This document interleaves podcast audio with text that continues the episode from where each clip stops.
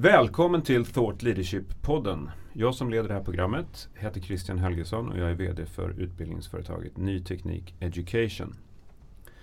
Syftet med den här podden är att lyfta fram och intervjua thought leaders, alltså kunskapsledare, som belyser olika kompetensområden med strategisk betydelse för våra moderna organisationer.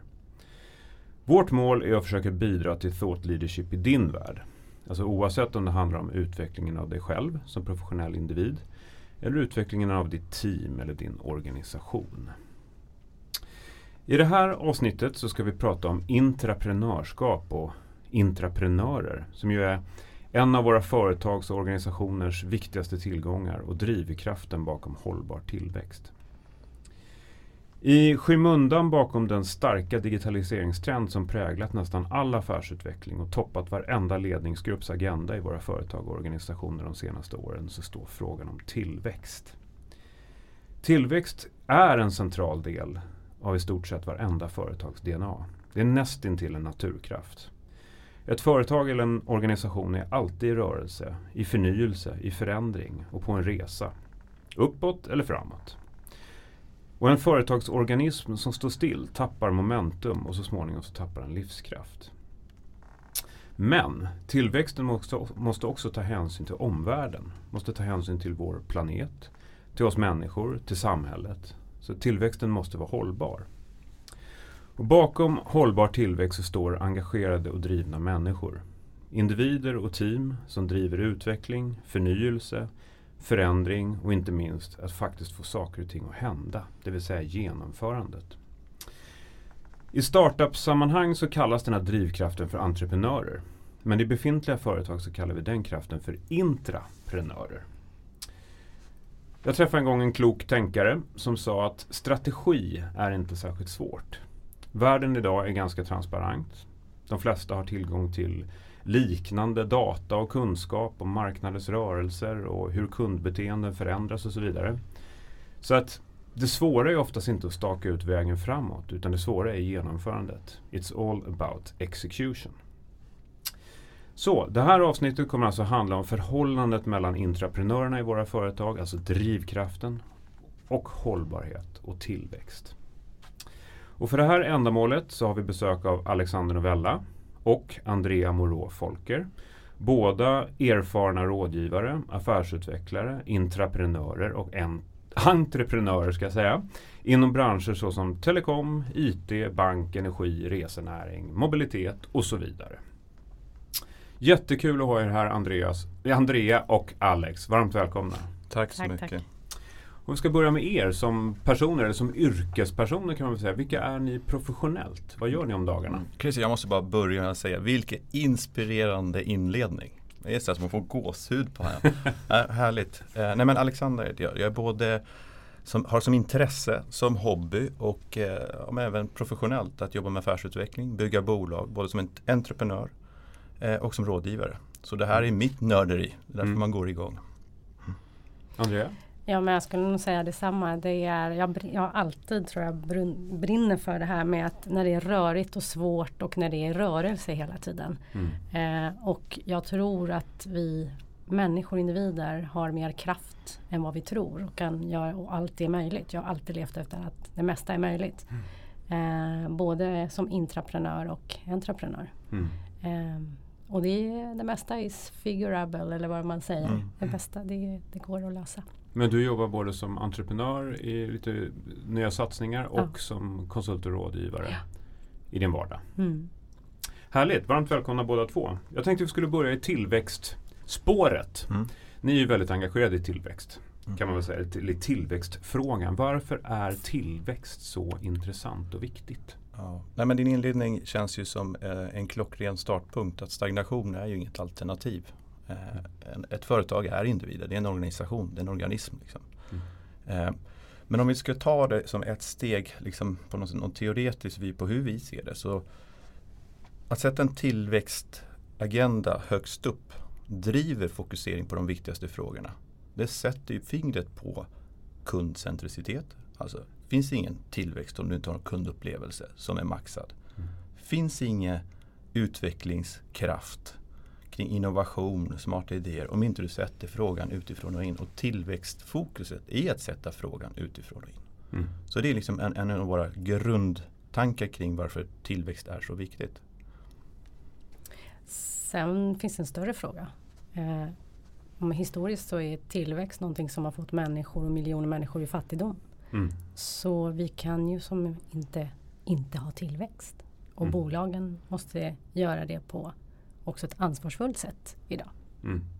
Men bakgrunden, och du sätter ett historiskt och större perspektiv. Hur, hur utvecklar det? Det här med att vi tagit oss ur fattigdom och hur tillväxtens roll är. Jag menar, det, företagen skapar ju jobb. Mm. Eh, det gör ju att genom att kunder köper deras tjänster och varor. Och skapar man jobb så skapar man folk i arbete och så vidare och så vidare. Jag har ett eh, latinamerikansk bakgrund från Argentina så att, och jobbat väldigt mycket där. Eh, så jag har ett, ett ganska tydligt sätt eh, där det här är viktigt mm. varje dag. Och pandemin där människor får liksom, mm. jobbet per dag och betalt per dag och inte kan äta. Så för mig är tillväxtfrågan en viktig fråga som är större än att det är klart man ska tjäna pengar, men det är liksom det är ett världs... Mm. Vi, vi måste göra det, society, det tar ansvar för mm. att vi har ett bra samhälle. Det löser samhällsproblem. Det löser väldigt många samhällsproblem. Mm. Om man tittar på området, tillväxtområdet så att säga, vilka är de mest spännande rörelserna och trenderna just nu som ni ser? Mm.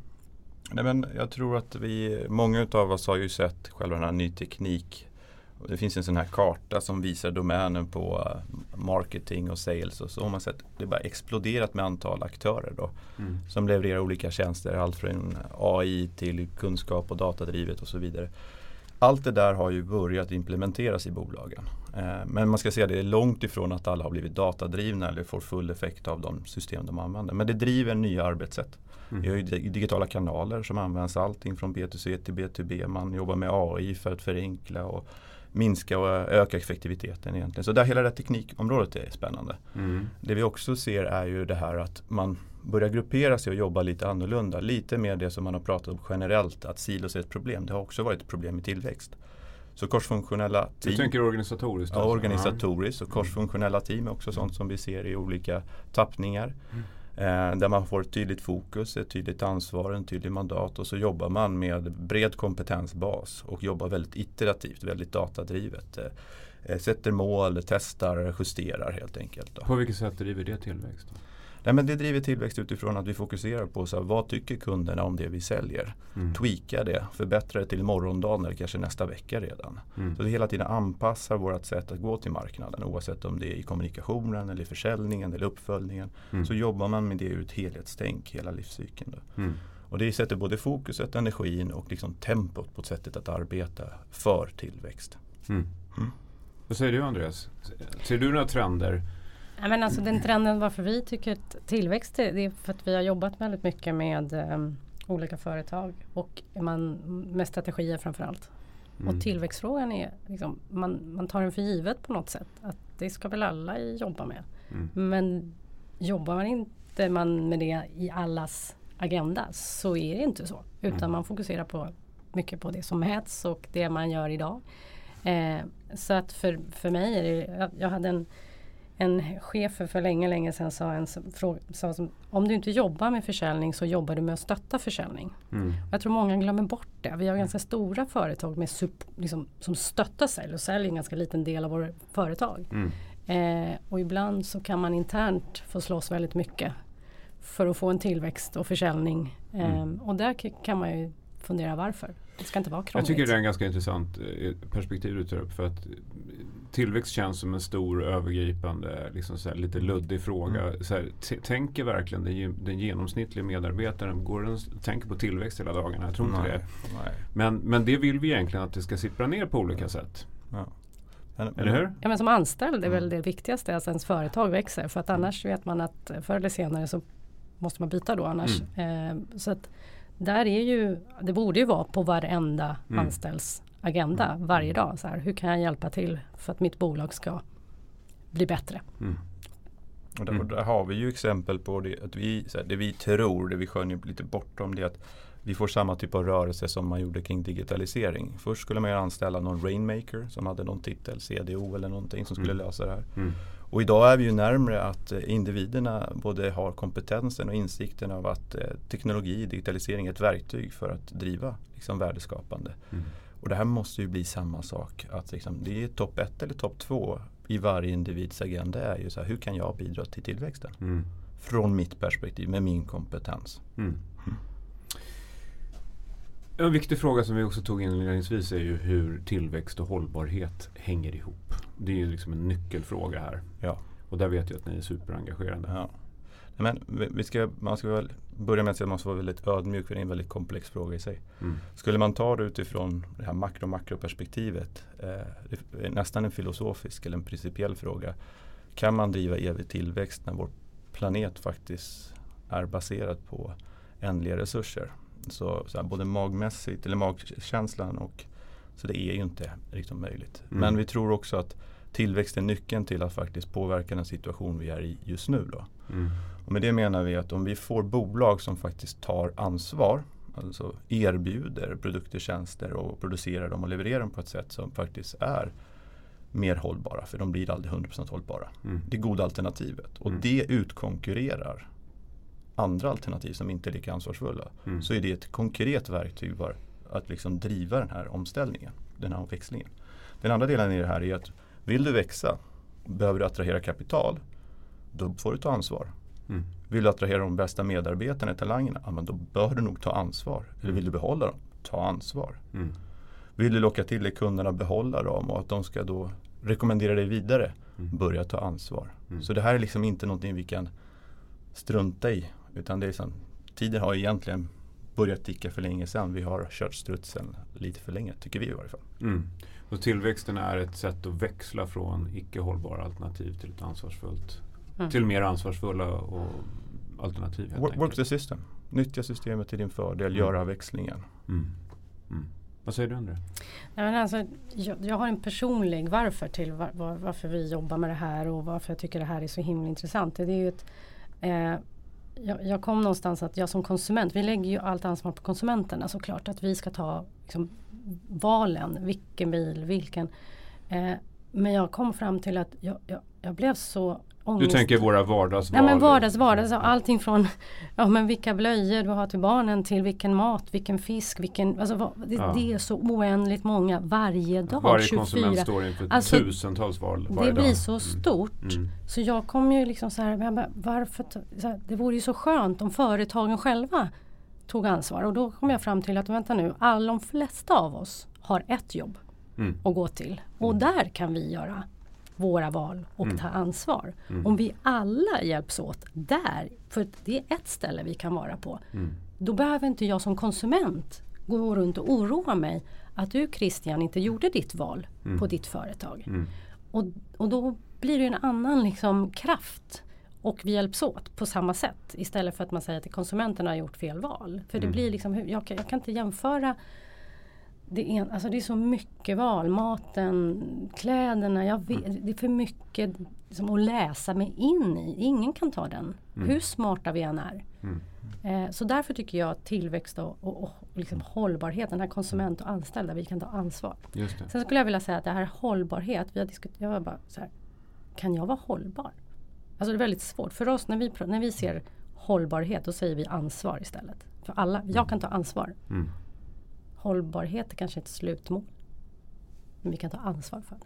För att leda det ditåt. Mm. Mm. Okay. Och det där, det där, ditt resonemang, Andrea, är superintressant. Och det, det tar ju frågan faktiskt ett steg till då. För att du, du tog utgångspunkt i, i individen eh, och, och konsumenten. Och att det är svårt för, för den att göra alla de här tu- tusentals valen som man måste göra varje dag. Utan att vi istället, istället bör skifta perspektiv så att leverantörer eller vi i våra yrkesroller faktiskt tar ansvar i det vi gör. I, vår professionella, i vårt professionella värv så att säga. Mm. För att ta ansvar. Och då, är, då, då kommer nästa fråga. Hur ska vi organisera våra verksamheter för att det här ska bli verklighet så att säga. Hur ska vi tänka och skapa förutsättningar för hållbar tillväxt i våra organisationer? Mm. Vi har ju, vi har ju, när vi diskuterar det så finns ju en utgångspunkt i att vi, vad organiserar vi oss för? Så här, vad är drivkraften, principerna, vad är det för beteende vi vill driva? Om vi då vill få människor att växa, då behöver vi organisera oss för det. Och det är både ledarskapet, det är strategier, det är processer, det är system. Så att verkligen tänka till här nu. Om vi vill faktiskt få individer att blomma, ta ansvar och köra. Liksom. Och då behöver vi nog se över både ledarskapet och de strukturerna vi har. Mm. Men någonting som vi är helt övertygade om, det är att vi kan inte ha sidoordnade hållbarhetsstrategier som inte är så här, i centrum för de affärsbeslut som tas. Mm. Oavsett om det är strategiskt eller taktisk nivå. Mm. Så det är ett jobb att göra så att de här målen blir tydliga. Eh, den andra delen är ju att se över då. Ja, men, om vi nu har massa duktiga människor, det finns entreprenörer i alla bolag. Mm. Så det gör det. De har inte kallats det kanske.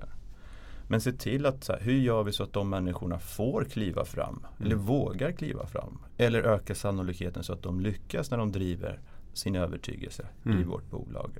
Och där är det ju allting från att är vi fossilorienterade, finns det flexibilitet nog att organisera sig på olika sätt? Finns, har vi ett ledarskap mm. som faktiskt stödjer det här då? Är vi okej okay med att inte lyckas med allt eller inte veta allt? Mm. Så det finns frågeställningar. Framförallt så finns det inte ett svar. Det är inte det här att du läser någon rapport någonstans som står att alla ska vara i några team som är organiserade i någon super... Så här, vi tror att fortfarande det är bolag som funnits i kanske hundra år, femtio år, fyrtio år, kanske tio år. Mm. Olika förutsättningar. Mm. Vi måste fokusera på att ge individerna och teamen möjligheter att prestera. Mm. Och det måste vi ta som utgångspunkt när vi designar våra verksamheter. Vad säger du, Andrea? Jag, satt, jag fastnade på ordet strategi och det, det, man kan titta tillbaka. Jag är ändå så här, jag börjar närma mig femtio nu så jag jobbar några år. Um, ett tag hade ju alla företag digitala strategier. Då skulle mm. man ta fram digitala strategier. Mm. Och, och, och för mig var det så här, men vänta nu, vi, ska ta, vi har ju samma strategi mm. i en digital värld. Mm. Uh, vi, vi behöver veta vad kunderna vill ha, vad de inte vill ha. Vi måste känna om vi ska leverera kund. Eh, löftet, alltså det är fortfarande fast vi gör det med digitala verktyg eller på ett annat sätt. Så att, och, och här tycker jag att jag börjar se hållbara strategier. Just det. Återigen. Yeah. Yeah. Eh, Varningsklocka. Va, mm. Jag bara, aha, okej. Okay. Är den vid sidan om resten då? Hur ska mm. vi liksom mobilisera företaget då? Mm. Eh, och det kanske behövs för att lyfta det. Men jag menar att vi, vi ska ha strategier i en värld där vi behöver ta ansvar. Mm. Och då är liksom, det blir ett annat skifte mm. än att vi har en, en specifik grupp som jobbar med den strategin för sidan om. Just det. Ehm, och jag, jag tycker det är en, ehm, och det finns det här med strategier också, det här med att ingen chef, ingen ledare har fått sparken för att man har haft en dålig strategi. Däremot väldigt många därför att man inte har exekverat på den mm. strategin man sa att man skulle göra. Just det. Så att allting är verkligen execution. Mm. Eh, och sen är det ju så här, i, i dagsläget kan vi göra en, en, en, en plan. Alltså, vi, två veckor och sen så ja, har exakt. vi allting har förändrats. Ja. Eh, jag har jobbat med några företag där plan is dead. För ja. att de jobbar på ett sätt. De organiserar sig på ett sätt där man inte har längre långsiktiga planer. För det går inte. Eh, utan man organiserar sig på mycket, mycket snabbare, agila bolag. Och hur, hur, vad fick jag konsekvenser för det i, i företagen? Så att säga? Den här snabbrörligheten. För att förr i tiden kunde man planera, lägga sjuårsplaner och så vidare. Det är ju, det är ju väldigt svårt. Naturligtvis för väldigt stora investeringar. Till exempel i industribolag och sånt där kan man säkert lägga den typen av... Av, har den typen av horisonter. Men i många bolag eh, så funkar inte det. Där, där världen snurrar mycket snabbare och marknaderna förändras blixtsnabbt. Hur organiserar man sig då? Men det, det, bolag fungerar lite som människor också. För det är en grupp människor. Mm. Um, om, om man har ett tydligt stjärna vad vi ska. Mm. Eh, och du låter medarbetarna. D- de känner ju snabbast. Mm. De som är närmast. Där nere. Alltså, ja, i, Jan Karlsson i, i, i skrev det här för flera år ja, sedan. Liksom, ja. Att det, är det, liksom, det här med rypyramiderna, han var ju väldigt tidig.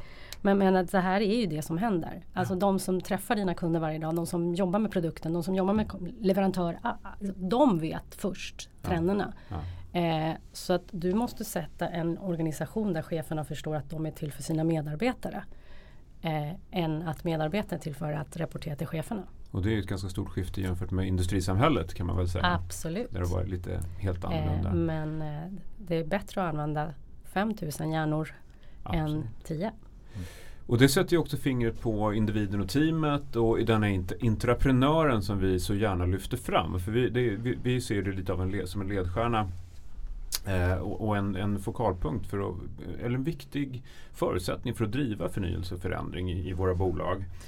Eh, och och eh, om man tittar på intraprenörskapet liksom, som, som roll. Som, hur definierar vi intraprenören? Eh, och hur ser den rollen ut, skulle ni säga? Jag har en, en, en, en story där. Jag eh, hade mina favoritjeans. Får man säga vilket bolag? Eller? Vad sa du? Dina favorit? Jeans. Ja, eh. ja, ja här får, på, i Nyteknik Educations, ja, okay. Thought Leadership-podd så får vi säga sådana saker. Sveriges råd. Då, då så här, även det var på G-Star. Eh, så jag går in, jag hade jättebråttom. Jag skulle köpa exakt samma. Liksom. Jag bara gick in. Han frågade mig, var en ung kille eh, i tjugotvåårsåldern. Jag hade jobbat där en månad tror jag, för det berättade han för mig. Jag går in, jag säger, jag behöver de här jeansen som jag har på mig, jag vill ha likadana. Han bara, ja men om du gillar dem där så måste jag få visa dig de här. Jag bara, som jag hinner inte, jag, jag är här med en kollega, vi måste dra. Mm. Han bara, men, nej men du, jag måste bara få det. Jag sa, okej, okej, han var så ivrig. Han bara, de här är precis som dina, fast de är gjorda på plast från haven. Mm. Och jag bara tittar på honom och så här, what? Mm. Han bara, va, vet du inte, visste du inte det här? Jag bara, nästan alla våra kläder här är gjort här på återvinning, plast och, och, och vi har en miljö. Jag bara, G-Star? Jag har aldrig hört det. Han bara, nej jag vet. Jag har bara G-Star i min garderob. Jag började för en månad sedan. Min dröm är att få jobba med den här frågan på G-Star. Mm. Och han, mm. du vet, den här känslan, den här drivkraften, den här passionen som han hade där och då. Mm. Jag, jag sa det till honom, jag bara okej, okay, den här, sluta aldrig vara så här. Mm. Och ser de inte dig, ta din drivkraft någon annanstans. Mm. Och det är där företagen måste börja förstå. Att fånga det. Att fånga mm. de där mm. som har den här inre motorn, som har sett vad som är viktigt. För han, det här var ett par år sedan. Mm. Nu är det varenda reklam står i hållbar. Mm. Det här var några år sedan. Mm. Är det någon som har sett G-Star vara hållbar? Alltså, mm. Mm. Det, det är för mig en, en, en person, en roll, oavsett bakgrund, kön, ålder, det, ha, det är liksom ja. ingenting, utan det handlar om en motor, mm. en inre motor. Det handlar om mod och förmågan att mobilisera mm. andra framförallt. M M M som vi kallar det. Just det. Vad säger du, Alex? Nej men alltså det här är ju, eh, Andrea uttrycker det väldigt liksom, eh, man blir känslofull så. Och den här rollen då, jag menar de här finns ju i alla bolagen. Mm. Det är ju det som är det fina, de finns där. Jag menar de går upp på morgonen och har den här drivkraften. Mm. Eh, tar vi inte ansvar för dem och ger dem förutsättningar får vi skylla oss själva. Mm. Sen frågar de om rollen. Mm. Jag menar, rollen är ju inte etablerad i alla bolag. Man kan ju se det nu senaste året att det börjar komma upp lite entrepreneurs, P V C, entrepreneurs och så vidare. Mm. Så det är en fråga om att formalisera och det, när vi formaliserar då blir det ju enklare också att fundera på vad behöver vi göra som ansvariga för att ge förutsättningar. Mm. Eller vad kan vi tillföra en intraprenör för att den ska utvecklas. Mm. Så det är ett sätt att börja organisera för att skapa förutsättningar. Mm. Men vi ska inte glömma bort att de här människorna finns redan här idag. Mm. Så vare sig vi vill eller inte. Mm. Och f- sättet att få dem att blomma det är ju först att besluta att det här med att få människor att liksom ta mycket större ansvar än vi förväntar oss för att de har en drivkraft, att det är viktigt. Då får vi ta ansvar för det. Mm. Och det börjar i ledarskapet. Mm. Jag vill bara lägga till en sak till, därför att alla som kanske lyssnar så här säger, men jag känner inte att jag är en intraprenör eller att jag har den. Um, och alla är inte det. Men däremot, om man vill ta ansvar i sin, sin roll i sin organisation så är det att hjälpa dem, intraprenörerna. Mm. Att inte liksom det här med att vara öppen för förändring, att vara med och vilja liksom göra någonting. Mm. Det är liksom för att det är ju när alla i bolaget hjälps åt mm. eh, som det händer. Mm. Eh, så att eh, även om man inte själv är den som driver eller ser mm. eller trenderna eller den här intraprenören som är mm. på det sättet, så har den stora massan som faktiskt gör att bolaget rullar mm. och tjänar pengar mm. en extremt viktig roll också. Mm. Och de måste ju säga, okej, okay, men vad kan jag göra för att hjälpa till? Mm. Det är det enda, liksom så här, jag vill också ta ansvar. Hur mm. gör jag? Mm. Men jag tänker så här, att liksom, vi alla vet ju att, att det finns många engagerade eh, drivna individer i våra bolag och organisationer som gör jättebra saker. Mm. Och de försöker vi på något sätt liksom uppmuntra och motivera och hålla kvar och så vidare. Mm. Utveckla. Men genom att strukturera den här rollen, entreprenörsrollen, eh, tydliggöra den, beskriva vad den innehåller och så vidare, så medvetande gör vi också mm. att det här finns, och vi uppmärksammar på ett, liksom, mm. eh, ett strukturerat mm. sätt i bolagen, vilket, vilket gör att det kanske skapar en ännu större dragningskraft att, att visa framfötter och på så sätt ta ansvar för sitt företags eller sin organisations hållbara utveckling. Men hörni, eh, om man tittar på eh, entreprenörskapet igen då, och om man tittar på individen och teamen som ska driva bolagens utveckling, vad, vad tror ni att de behöver för verktyg eller för, för vilka förutsättningar behöver finnas på plats för att de ska kunna vara lyckosamma? Ja, men här är ju ledarskapet är ju otroligt viktigt, men framförallt ambitionen som ledarskapet. Eh, och det får inte vara ord bara eh, på väggen eller eh, jag, jag kan, och, och det är för att det ska få den här M M M att funka. Mm. Så här, om man ska ta M M M igen. M M M, mo, mod, eh, motor och mobilisering. Alltså förmågan mm. att mobilisera. Den här, att, att de här individerna har förutsättningarna att växa. Jag kan kalla dem för blommor. Du måste liksom mm. vattna rätt blomma i din organisation. Mm. Um, och den är en, en bra ledarskap. Ett exempel, till exempel Tata är ett, ett bolag som hade en ambition. Indiska ja, Tata. Precis, där, där koncern. Det är en stor väl, koncern. En väldigt stor koncern. Mm. Flera hundratusen. Och de var så här, våra chefer och ledare till för de anställda. Mm. De säger det, men de gör också processer för det. Mm. Det vill säga, de har system där en anställd lägger upp en ticket. Mm. När han har problem med kunder. Så här. Mm. Och chefen har en viss tid på sig att lösa det. Mm. Alltså, f- tänk efter det. Ja. Alltså, det är vad jag menar. Så här, det räcker inte med ambition, utan du måste få igenom strukturerna mm. och liksom, sättet du jobbar så att det frodas. Och så att det här är så här, jo men vi menar allvar med det här. Mm. Eh, och det är ett exempel. Och Jan Karlsson var en annan. Liksom, det, det är ju samma sak. Liksom. Vi är till för, för de som frontar våra kunder. Vad menar du? Ta, utveckla det lite grann. Eh, men han, han var ju också det här att vi vänder på ett pyramid. Det är de som är längst fram som behöver stödet mm. från ledarna. De ledarna ska ju se till att ge dem förutsättningar för att göra sitt allra, allra bästa mm. varje dag. Det är ju det mitt liksom, ledarskapet går ut på. Mm. Det är inte att jag ska, eller som en ledare, det är inte jag som ska växa, det är ju alla andra. Precis. Mm. Jag tror, jag tror också som en, som en del i det här, och det är ju att, att eh, orka eh, kliva förbi alla floskler och teorier och faktiskt göra verkstad av dem. Mm.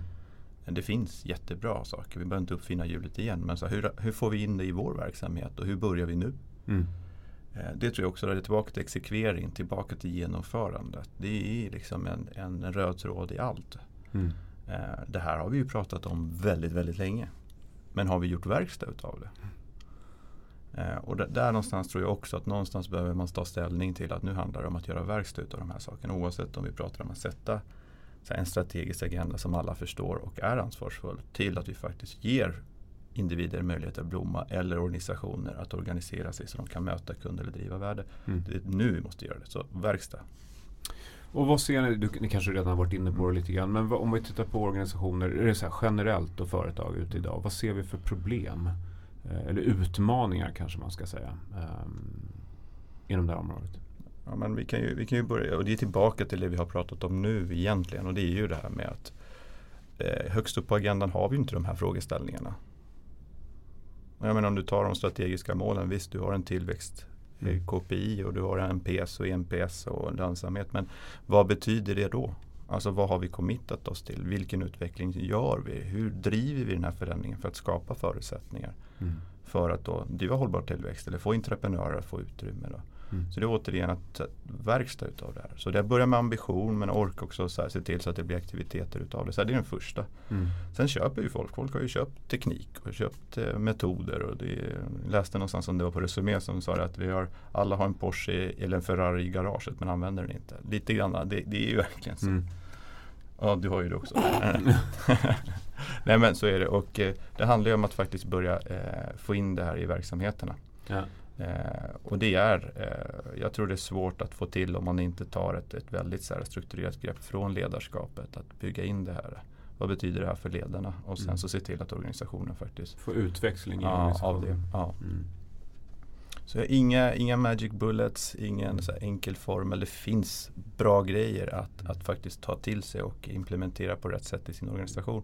Men vi måste verkligen besluta oss att, att göra det här. Och sen genomföra något slags strukturerat förhållningssätt eller ja, definitivt, metod, definitivt. Process för hur jag ska göra. Vi kan köra mm. program och projekt i linjen för att mm. få in de här sakerna. Det, mm. det är inte problemet. Vi måste bestämma oss och sen ha uthålligheten att göra det. För att mm. uthållighetsfrågan har ju varit den största frågan oavsett vilken typ av transformation du har haft. Mm. Det känns bra i början. Joho, business case och så vidare. Och sen mm. så börjar man mobilisera. Och så börjar det gå tungt. Och så har vi inte uthålligheten att genomföra. Mm. Så att någonstans där tillbaka till de grundläggande frågeställningarna. Tar vi beslut så ska vi vara uthålliga och genomföra det. Mm. Och vi ska vara väldigt övertygade varför vi gör det här. Just det. Ja, jag sitter, Andrea. Ja, jag sitter på alltså, det här med att, vilket problem alltså att vi, det här med hur vi sätter tillväxtagendan top of mind. Men jag satt och funderade på vad som händer till exempel med S A S mm. just nu. Mm. Det är sextio till åttio procent av minskad tillväxt kan man väl säga. Mm. Eh, vi, vi har haft en pandemi. Eh, det får mig att tänka på, jag, jag var på Ericsson när vi var tvungna att säga upp femtio tusen anställda globalt. Mm. Eh, jag vet, många kanske inte kommer ihåg det, men det slår sönder allt. Alla processer, alla relationer. Det finns liksom, det är rätt stor och det gjorde vi på ett år. Mm. Så vi gick ifrån tvåhundra kilometer i timmen till noll på mindre än en månad. Mm. Um, och, och där och då så, så slogs också våra konkurrenter sönder och de gick ihop. Alla kom liksom, det är därför det heter Alcatel-Lucent eller Nokia Siemens. De mm. var egna företag då. Ericsson är fortfarande själv mm. och inte hamnade där. Eh, nu har vi ju Huawei, det fanns inte då. Eh, men S A S har ju ungefär, och många andra har ju hamnat där nu. Mm. Och, och min fråga är så här, har de förmågan att vända på det nu? Mm. För det går. Det är det jag menar att, ja det går. Mm. Och nu får de ju ännu mer lån och pengar. Och, så det, det, liksom, det gav man inte Ericsson, vad mm. jag minns i alla fall, mm. eh, lån från staten. Men Så att, så att jag har ju varit med flera gånger mm. sådana rejäla vändningar mm. och ser hur tydligt en bra och god ledarskap med en tillväxtagenda mm. gör för att mobilisera de stackarna, ska man säga, för att de som stannar kvar mm. har ett ganska starkt jobb att jobba. Mm. Liksom det krävs otroligt mycket energi mm. och engagemang och passion och glädje. Mm. Och jag känner att Jag, jag flyger med S A S ganska ofta. Um, att det, jag vet inte om de har fixat det. Mm. Uh, för att det är inte ledningen som kommer fixa det här. Det är de anställda som är kvar. Mm. Men där vill det ju till, för det, det är externa marknadskrafter som gör att, att någonting stort händer som man måste hantera. Och då blir ju, liksom, man ska ta sig ur det, vision och målbild extremt viktigt, gissar jag, när man mm. går ur en kris och ska sikta mot nästa. Nej, men på mål. tjugohundratre, tjugohundratvå när, när Ericsson gick igenom den slakten var ju inte en pandemi, men det var ju att alla kunder hade köpt de här tre G licenserna. Mm. Sen fanns det inga kapital kvar att köpa system. Mm. Boom. Mm. Och sen kom krisen. Um, d- alla kriser är olika. Mm. Nu har vi en pandemi. Det är inte, men, men sättet att ta sig ur mm. är genom en stark kraft och ansamling. Mm. Och en jäkla bra ledare. Mm. Och jag menar, ska vi dra det hela vägen? Om, om du, vilken individ du tar i en organisation eller ett företag, så ska ju frågan vara topp ett och topp två. Mm. Och inte bara att det står i någon, eh, någon målbild som man har som individ, men också kunnat översättas av individen till vad jag gör då? Mm. Vad kan jag göra? Vad vill jag göra? Vad gör jag? Mm. Eh, och där är ju svaret, för har vi kommit till den nivån, då har vi ju faktiskt börjat implementera oavsett strategi eller kraftsamling då. Så vi måste orka ta det hela vägen ner. Mm. Och det kräver ju ja, en hel del energi för att komma dit också. Mm. Om man tittar, nu har vi tittat ut lite grann, gjort en liten utblick på lite olika bolag och olika kriser och så vidare. Men om man, finns det några bra exempel där ute? Finns det några spännande bolag eller case eller organisationer som har lyckats som vi kan se som lite så här ledstjärnor för oss, inspiration för oss? Mm. Ja, men vi pr- pratar lite grann om det och en första sak att kanske diskutera, det vi läser mycket i media, det är de här femhundra och tusen kagger-resorna, eh, som tillväxtresorna med höga siffror då. Det är mycket mm. på tech och startup-scenen så. Och det är ju mm. fantastiskt. De går ju från att vara små till att bli stora snabbt. De använder digitala kanaler och direkt konsumentmodeller och, och till och med fokuserar bara på tillväxt och det får kosta vad det kostar vill. Alltså mm. det finns ju massa sådana stories. Mm. Eh, men till de allra, för de allra flesta bolagen mm. så är det där ju, det är intressant. Mm. Men det är ju inte den verklighet man kan förhålla sig till själv. Nej. Om man är en mogen marknad, om man är ett moget bolag som dessutom är ganska diversifierat. Liksom. Mm. Så vi är mycket intresserade av den delen. Hur tar man in inspiration, men framförallt tänder det här entreprenörskapet i form av entreprenörskap och sätter tillväxtagendan högst då, mm. för de bolagen som faktiskt påverkar väldigt många. Just det. Jag menar, tar man på Financial Times gör ju en sån här lista över de snabbast växande en gång per år och så vidare. Mm. Där finns ju med de flesta utav dem på den här tjugofem trettio-listan. De är ju födda tjugo fjorton och senare. Mm. De gick från att vara en miljon dollar till ja, hundra miljoner dollar. Mm. Så visst, det är fantastiska resor. Mm. Eh, många inom tech och fintech och så vidare. Mm. Men här pratar vi om att den stora massan som faktiskt påverkar de allra flesta är ju inte i den typen av listor. Så det är en sak. Ser du några bra spännande exempel där? På bolag ja, som har kolla på Goodfood. Ja, diggar jag. Ett kanadensiskt bolag som ja. i, i matkasse. Ja. Eh, som har gått från att vara liten till stor. Eh, och jag tycker om med matkasse, det är både digitalt, det är digitala kanaler och en rackans massa logistik. Ja. Jag menar, det där är en, och en allra högsta grad fysisk produkt. Otrolig fysisk produkt. Ja. Och den är ju så här, det är ju mat. Det är ju ja. att eh, laga mat tillsammans och, och eh, lära sig laga mat eller att eh, njuta det med barnen. Så det är mm. en fantastisk produkt och tjänst. Så de är ju intressanta att titta på. Vad är det som har gjort dem så intressanta tycker du? Nej, men både utav att de faktiskt har gjort sig tillgängliga via nya digitala kanaler. Alltså mm. de har väldig enkelhet i att hur skapar vi mera, ja, mer, mer lust vid matbordet mm.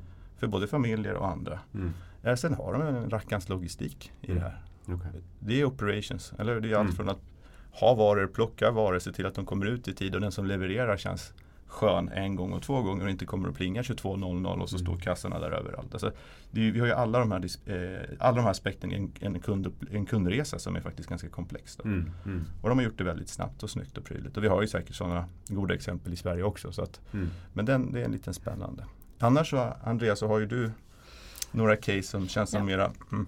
Ja, men förutom Ericsson som jag har tagit som är en sån mm. som det, och, och där kan jag, eftersom jag var där så länge så kan jag se tydligt vad ledarskapet kan gå till ena hållet och det andra hållet. Så du kan inte säga hela företaget för att det är verkligen, det kan ta fem år att ändra en kultur åt ett håll och ett annat håll. Mm. Eh, men men ens ett annat bolag som jag har jobbat med som jag tycker man bör hålla och lyssna lite på eh, är Red Hat.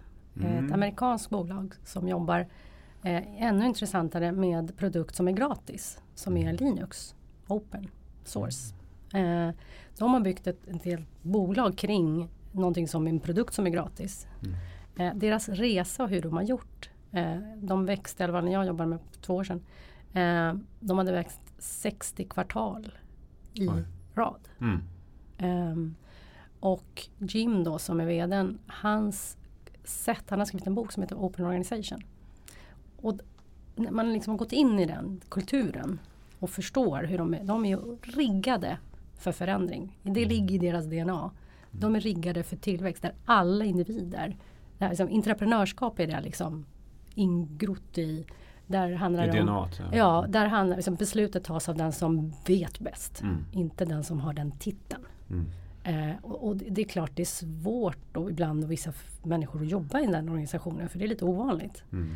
Eh, men det är otroligt intressant. Men på och, vilket sätt är de organiserade då? Liksom? Är det kring små team eller? Nej, men alltså de har ju hierarki. Mm. Det finns ju en tydlig hierarkisk. Eh, det är bara att besluten inte tas alltid uppåt. Eh, man, man är van att eh, den som har bäst kunskap om det ämnet mm. är den som sist får ta beslutet. Mm. Det är ett exempel på hur man strukturerat jobbar med eh, organisationer som är agila eh, och samverkande. Mm. Där liksom besluten är den som är bäst lämpad. Mm. Um, och, och man får ju visa sitt kunskap. Det är så här mm. trust. Liksom. Mm. Det är en otroligt intressant. Jag kan tänka mig att det, det, det skapar också på sikt ett, ett, en dragningskraft att den typen av individer söker sig till den typen av organisationer också. Absolut. Mm. Eh, så, och, det, och det är ju det man, man tar som som beslut. Liksom. Och det, det är de, det han säger, att det finns liksom ingen... Han, han pratar också, Jim, alltså vdn, där man liksom, vi definieras inte av en trend eller en produkt. Mm. Eh, den, är, den är lite intressant. Så här, vad, vi, det, de är större. Och Open Organization, när de pratar om det, så är det liksom att de jobbar inte bara med sitt bolag, utan de jobbar jättemycket med leverantörer. De gör ju co-create. De skulle ändra sitt varumärke. Den här hatten, röda hatten. Mm. Eh, de la ut den på internet som ett projekt. Mm. Och bjöd in alla som ville vara inblandade. Mm. Leverantörer, kunder och så här. Vad tycker ni? Mm. Hur många gör det? Mm. Alltså det är att jobba liksom med communities som mm. är större än sitt eget bolag. Mm. Mm. Och det, det är en resa, men fantastiskt intressant. Coolt, coolt. Jag bara, Christian, en mm. sak till, och det är ju att eh, det här med att försöka hitta relevansen är ju också eh, inspirationen. Det är ju att alltså, hålla koll på det faktiska. Jag menar, om du är i en mogen marknad, mm. vad växer marknaden? Mm. Växer vi snabbare än marknaden? Mm.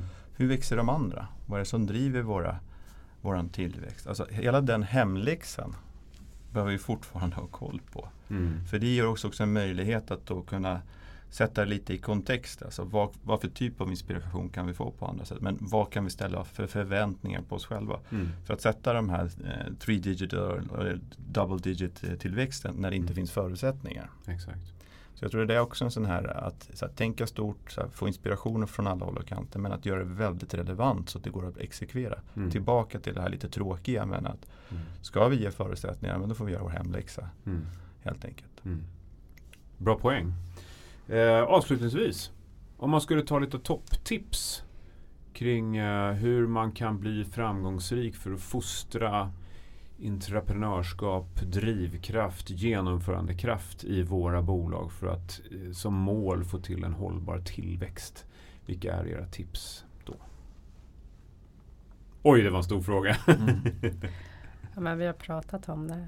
Um, jag tror att man ska ha eh, ambitionen för att först- alltså bestämma sig att det här är vår ambition. Eh, fostra ledarskapet med den ambitionen. Eh, och se och hitta de som har den här drivkraften, motorn, eh, modet att mobilisera, alltså entreprenörskapet. Hur fostrar vi det? Mm. Eh, för även om, det, om, jag tror att vi ska poängtera att, som vi sa, det är inte alltid att det är den som syns. Alltså som, vad kallas de för? Um, det är inte introvert eller extrovert in, eller den som står utan på utan det barrikad. Kan ju vara någon som är introvert eh, och är otroligt drivkraftig ändå. Mm. Eh, så att man ska, man ska systematisera det här på ett sätt. Eh, eh, och sen för att man ska vara modig så krävs det att man får vara det. Att mm. man, det får gå fel ibland. Mm. Eh, och, och ja, det är väl... Eh, lite sådana. Ja, nej, men absolut. Och sen, så här, jag tror som i det allra mesta vi håller på med, vi måste hitta enkelheten i det vi håller på med. Det är enkelt att och slänga in alldeles för mycket grejer och inte orka hålla fokus. Mm. Eh, och det är dags att börja nu. Mm. Det får avsluta, om inte du hade något mer, Andrea, som du ville. Nej, men det där, det klassiska så här, vad, alltså, man, man kan inte börja resan om man inte vet var vi står. Mm. Så här, gör, titta, titta en riktig så här, är vi bra på det här eller inte? Alltså gör en analys av läget också. Mm. Vad är vi bra på? Vad är vi då, den vanliga spotten skulle jag vilja säga. Mm. Ehm, och börja mobilisera. Mm. Ehm, och sätta upp dig för, för att vara organiserad för den framtid vi lever i nu. Som är, ta ansvar, extremt volatil. Vi vet inte vad som händer imorgon. Mm. Vi kan inte planera på samma sätt. För vi vet inte om vi blir instängda eller inte i framtiden. Alltså, mm. Det är så många saker som vi måste kunna klara av, så att det viktigaste är att kunna vara flexibel i sina strukturer. Mm. Alltså, eller bygga strukturer för att vara flexibel i. Just det. Um, det tror jag är det som kommer göra skillnad. Mm. Uh, och låt alla människor ta ansvar för den här världen och vi lever i, tror jag. Den här hållbarhetsfrågan är ju allas ansvar. Mm. Um, och tillväxten. De hänger ihop. Det får avsluta det här samtalet. Tack Andrea. Tack Alex. Tack så mycket. Och tack alla ni som lyssnade.